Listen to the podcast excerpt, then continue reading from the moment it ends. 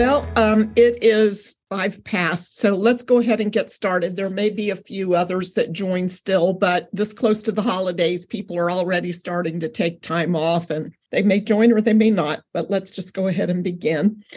So, of course, our usual agenda is let you know what we've been up to since last call, what we are actively working on, and what's kind of coming up soon, and then give you a chance to ask us any questions or give us any feedback that you have for us that will help us to get better because that's what we want to do always.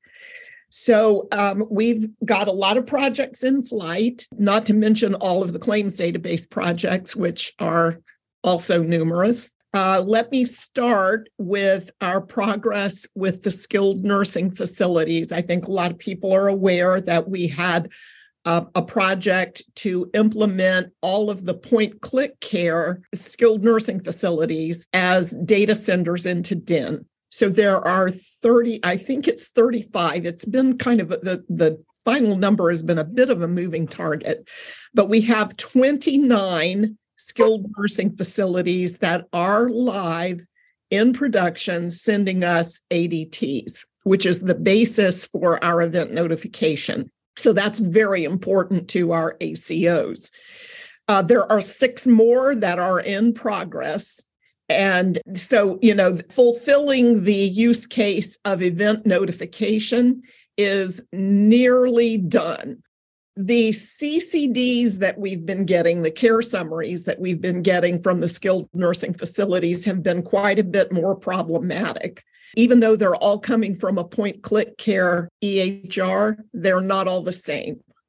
And they don't all conform to the standard that ONC has promulgated. It's been very challenging to try to work with PointClickCare and the SNFs to get the changes that are needed. We've been doing some work on the DEN side to see to what degree would it even be possible for us to do some transformations that would normalize these things and allow us to ingest them.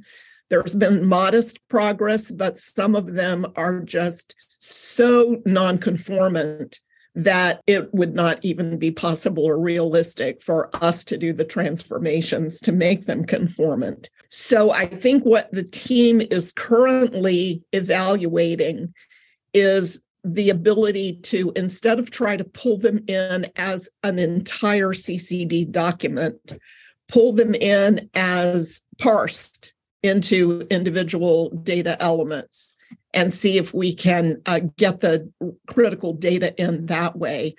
So I see Erica on the call, and Erica, you're much closer to the technical pieces of this than I am. Is there anything you could add in the way of uh, um, further color? okay, so yes, the documents that we're receiving. Um, we're not hearing you very well, Erica. I'm sorry. Uh, the documents that we're uh, receiving from uh, external organizations, a lot of them are unable to be uh, displayed appropriately in their entirety in our system. So what we're looking at doing is taking uh, pieces of the documents that we are able to display, like results, problems, uh, medications, encounters, things of that nature, and able to display them as individual items within the CHR. So that that takes a little bit of uh, work for us to do to actually take the document and parse out the individual pieces. We are close to possibly having that uh, whole logic um, from our vendor implemented. Um, we're looking at possibly having that available sometime in the beginning of the year. Um, and then it will take us some time to actually go through the the uh, CCDs to determine what type of things need to be done to ensure that they meet our uh, vendor specification, to ensure that they're parsed out appropriately and displayed within the CHRs uh, in a manner that uh, should be uh, appropriate for a view in the uh, clinical and community health record. Very good. That sort of ties into the next project, and we've been talking about this one for quite a long time. And it turned out that there were th- actually three projects that were sort of joined at the hip. And we weren't able to move one forward without impacting the others. That is the upgrade from FHIR release three to FHIR release four. And again, if you're not technical, don't worry about that. But if you are technical, you'll understand that's a fairly important modernization of the FHIR standard, which is becoming sort of the de facto standard for slowly replacing document based exchange and um, some of the older HL7 um, exchange protocols. And so upgrading to the most current release is going to be important for keeping us current and able to do some of the forward leaning things that we want to be able to do. Tied to that project were two others that you would see. You, you're not going to see anything as end users when we complete the FHIR 4 upgrade. That's all, you know, background underpinning work, and there's nothing that will be visible to the end users as a result of that project. But there are two things that are dependent on it that will be visible. And one of them is parsing CCDs into the individual data elements so that they can display in the community health record not as a whole document, but as data elements along with others of the same type, notably labs. One of the things that uh, we've heard from a lot of our physician end users is they really would like to have visibility into labs that are done in a practice. And the only way we're going to get that is through a CCD because all of these um, individual small practices have not set up interfaces between their office lab system and DIN. So if they send it to us in a CCD, we'll get it. But up until now, it only displays as a line in a very long document that frankly nobody reads because it's too long and cumbersome and tedious. So if we can pull that lab value out and place it alongside other labs that come to us as transactions from the hospitals and the um, the reference labs it will put it in a user context that makes it more accessible and more friendly and of course there's other elements not just labs but allergies and um, vital signs. The only place we're going to get vital signs is as a part of a CCD. So if you want to be able to track blood pressure across time, you know, being able to pull that out of a document and display it um, longitudinally, I think is going to and create some value. So um, the other thing that we've been trying to do is parse claims. As I think many are aware, we uh, operate the state's all payer claims database in addition to the clinical applications that we host. And that means we get a monthly batch file of claims from um, pretty much all of the, the commercial payers in the state. And so we're saying, you know, we only get them once a month. So it's not like it's real time, but it covers a continuum of care that we're not currently getting data from. And so, if we could pull out of a claim elements that are clinically relevant, such as diagnosis codes, dates and locations of service, rendering provider, you know, uh, so on and so forth, and put that alongside similar data elements in the community health record, that would be helpful. Well, the big one that we thought would really add value is being able to parse out the pharmacy data. So we're getting pharmacy benefit claims. So, Erica, give us the update on where that stands. It's one I think we're getting close, but we're not quite across the finish line yet.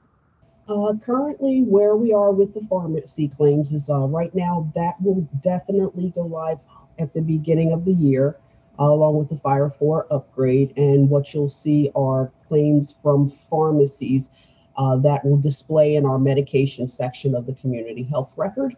And it'll be just the basic information the name of the uh, uh medication, the date, and the name of the uh, provider who ordered it. So those will be the thing, the uh, data elements you'll see in the community health record, and it'll be identified from the pharmacy. So definitely you'll be able to tell where the medication came from as opposed to um, a provider ordering it, so to speak.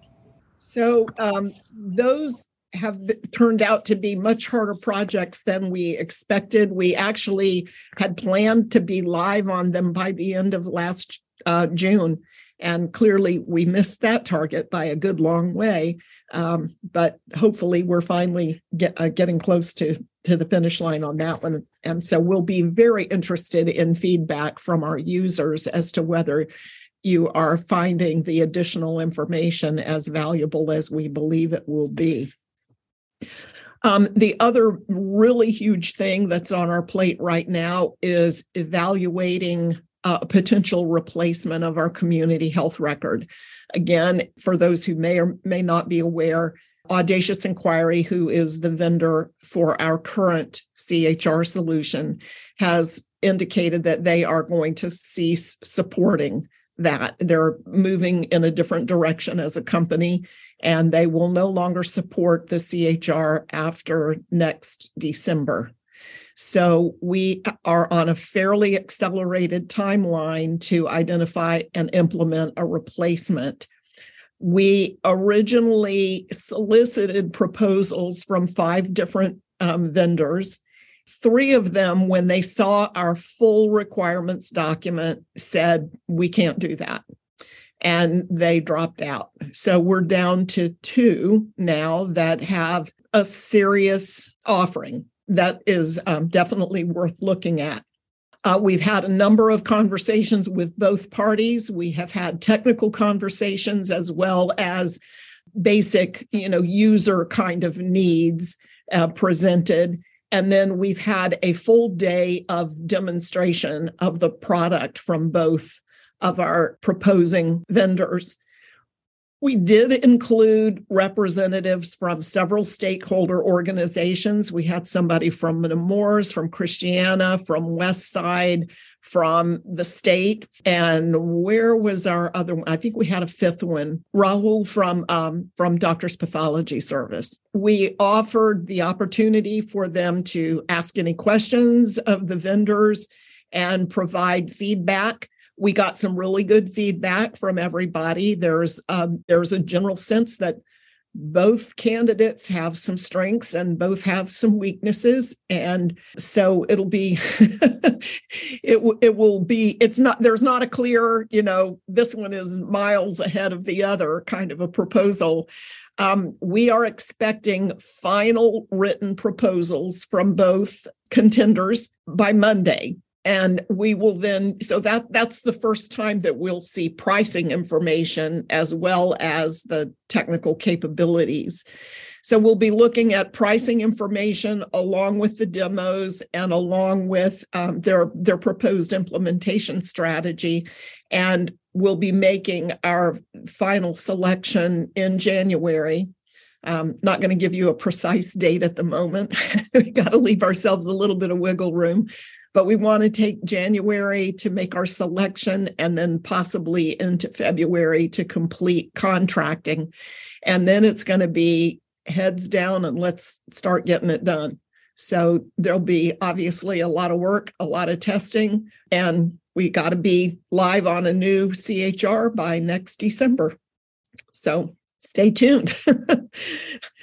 we have been working on a single sign on ish solution for our Epic hospitals. Our Cerner organizations have had single sign on for a while now. And our Epic users have been wanting the same. Epic is more challenging to work with in some ways. Um, won't go into all the whys and the wherefores. But Nemours in particular had indicated that what they really would like to be able to do is just retrieve documents from DIN through their eHealth Exchange connection, just like they can retrieve from anywhere else that's on eHealth Exchange. And we said, well, you ought to be able to do that because we're on eHealth Exchange. Um, well, there, you know, again, without going into all the nauseating details, there were some technical things on the background that was timing out before some of the documents were displaying and, you know, whatever. That all seems to be resolved. And Nemours is successfully retrieving documents from DIN through their eHealth Exchange query. Um, they are going to be doing some pretty extensive testing to validate that they're getting complete documents. And assuming that this is successful and that they're pleased with what they're getting, we will be going out to our other Epic hospitals to discuss a strategy for how we can get them implemented on the same solution. So, um, you know, progress, and uh, we'll be really glad when we've got something that is available to all of our hospital users. Uh, trust is the other big elephant in the room. For those of you who have been through a HITRUST certification, you know very painfully well that it is it is a big undertaking and um, it's pretty all consuming when you're going through it. So we are getting very close to the finish line on submitting all of the evidence that's required for our assessment. Um, our goal is to have all of the evidence submitted by the end of next week so that everybody can go on vacation with uh, without this hanging over their heads. Um, and then we'll just be waiting on HITRUST to go through it all and give us a verdict on uh, yes, confirm that our certification is renewed for another two years. So um, stay tuned on that one as well. Um, the team has been just doing yeoman's work to pull it all together, and uh, it's a lot of work. um, there are a number of other projects that we are doing for other of our stakeholders that are kind of one offs um, because of some system upgrades that, that, different ones of them are doing. Limestone MRI has made a change in their radiology information system, so that impacts our interface with them. Um, MedExpress is updating their laboratory information system, so again, uh, that impacts the interface that we have. Public health is implementing a new solution to replace DEERS, which has been their case management system for a long time. We have been, so we know that the electronic lab reporting and syndromic surveillance feeds coming from the hospitals through DEN to public health will also have to be upgraded as they make that change. And we've been kind of pushing them to say, can you give us a clue when this is likely to start? Because it's going to impact DEN, but it's also going to impact our data centers. That the hospitals need to know this as well and get that into their work queue.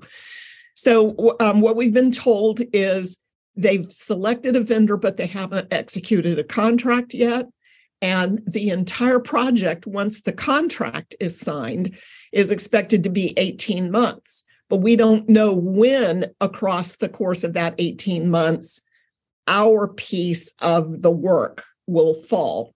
So we're continuing to push public health to try to give us just you know give us a clue can you tell us what quarter we we should plan for um, more to come when we learn more we'll share more with you so fingers crossed that um, uh, it you know it, it may get pushed into fy24 it just all depends on the timing of things. I don't know. We've incorporated it into our work plan for fy23 but obviously at some point if we don't see a schedule emerging then we we're going to slot other work. We're not going to sit around uh, doing nothing St. Francis was another one that we have been doing a project for. They were going through their big conversion to Epic. Uh, that is complete. It went off really quite smoothly. I think they're pretty happy with, uh, you know, where where they are now and um, what they're getting from DEN. So, yay for the team for really great work in getting that one completed. We are anticipating working with DOD and VA in the spring to get an e-health exchange um, connection with them. So that will be important new work as well.